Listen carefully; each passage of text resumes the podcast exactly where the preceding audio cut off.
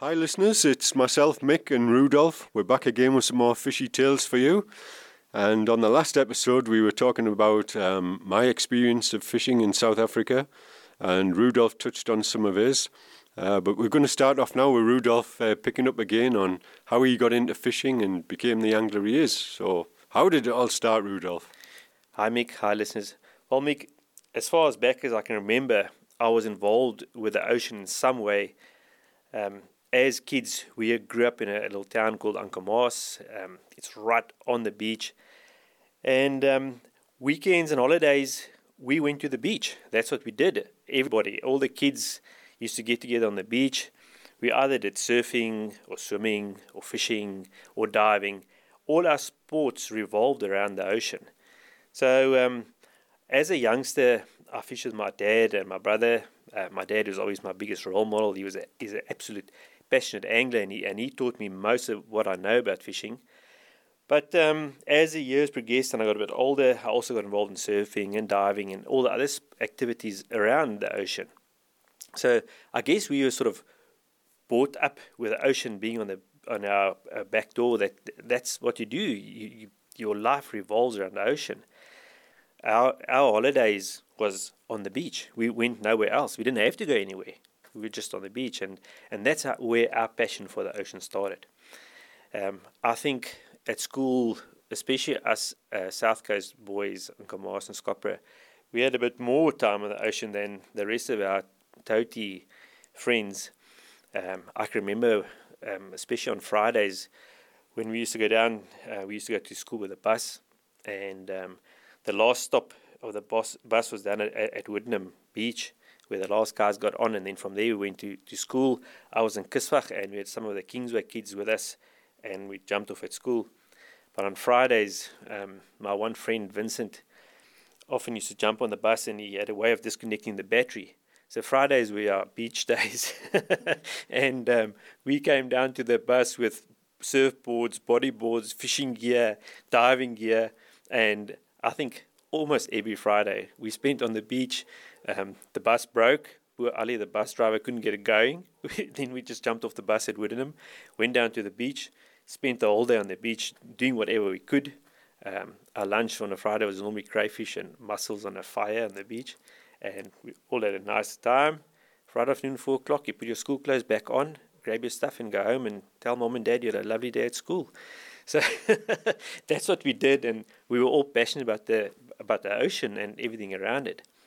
I think as I matured, um, I, I, actually realized that I've, I've got a talent when it comes to fishing, and um, it's it's a talent sort of brought on by my dad's um, passion and what he taught me, and I just fell in love with fishing, and it, my career just started there, and it's never stopped. Oh, that's a great story. What about the competitive angling then? Where did that all start, Rudolph? Yes, um, uh, Mick, once again, um, my dad's been in competitive angling for many, many years, um, and he also led me into that.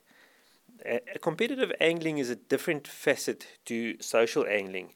You, you approach it completely different, and I really like the challenge of being able to fish against other uh, anglers and then outfish them in a way, outwit them.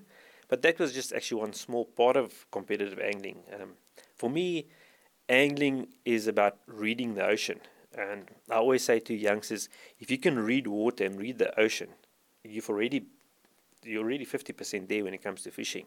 So the the challenge of being placed in a piece of water and you've got a manager behind you saying, catch that fish here is very difficult. So if you've got the ability to read water, which we call reading water is basically just sort of looking at a piece of water in front of you and deciding what to do and how to catch a specific species. Um, that is itself is a nice challenge, and, and I really enjoy reading water and going out there and finding fish.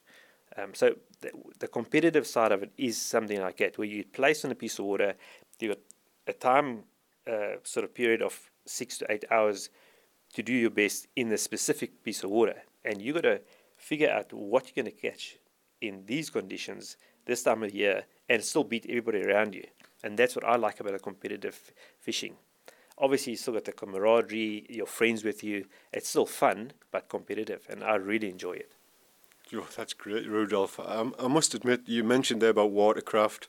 That's what um, I tell people now. You know, I grew up. I did, I never had that experience you had of being a youngster and growing up by the ocean. I lived in a little town, and you wouldn't want to go in the ocean where I lived. It was ice cold. but Yeah. um, now I, I do. I would say I've got watercraft. I've put the hours in. I've learned. So I would say that if you never grew up by the ocean, you you can still do it. You just got to work harder. Um, but that's where we come in. You know, we're trying to help guys uh, um, who come down learn a lot quicker. So I think we're uh, about uh, running out of time now, Rudolph. Uh, it was a great story. It was great uh, to hear another one from you, another one of our fishy tales. Yeah, thanks, thanks, Mick. Yes, as I say, that's just a, the sort of introduction to my fishing career. We've got tons of stories we're going to talk about in future. So, yeah, thanks for listening, and Yeah, we see you guys wait. next week again. Yeah, can't wait, Rudolph. So goodbye and goodbye, listeners.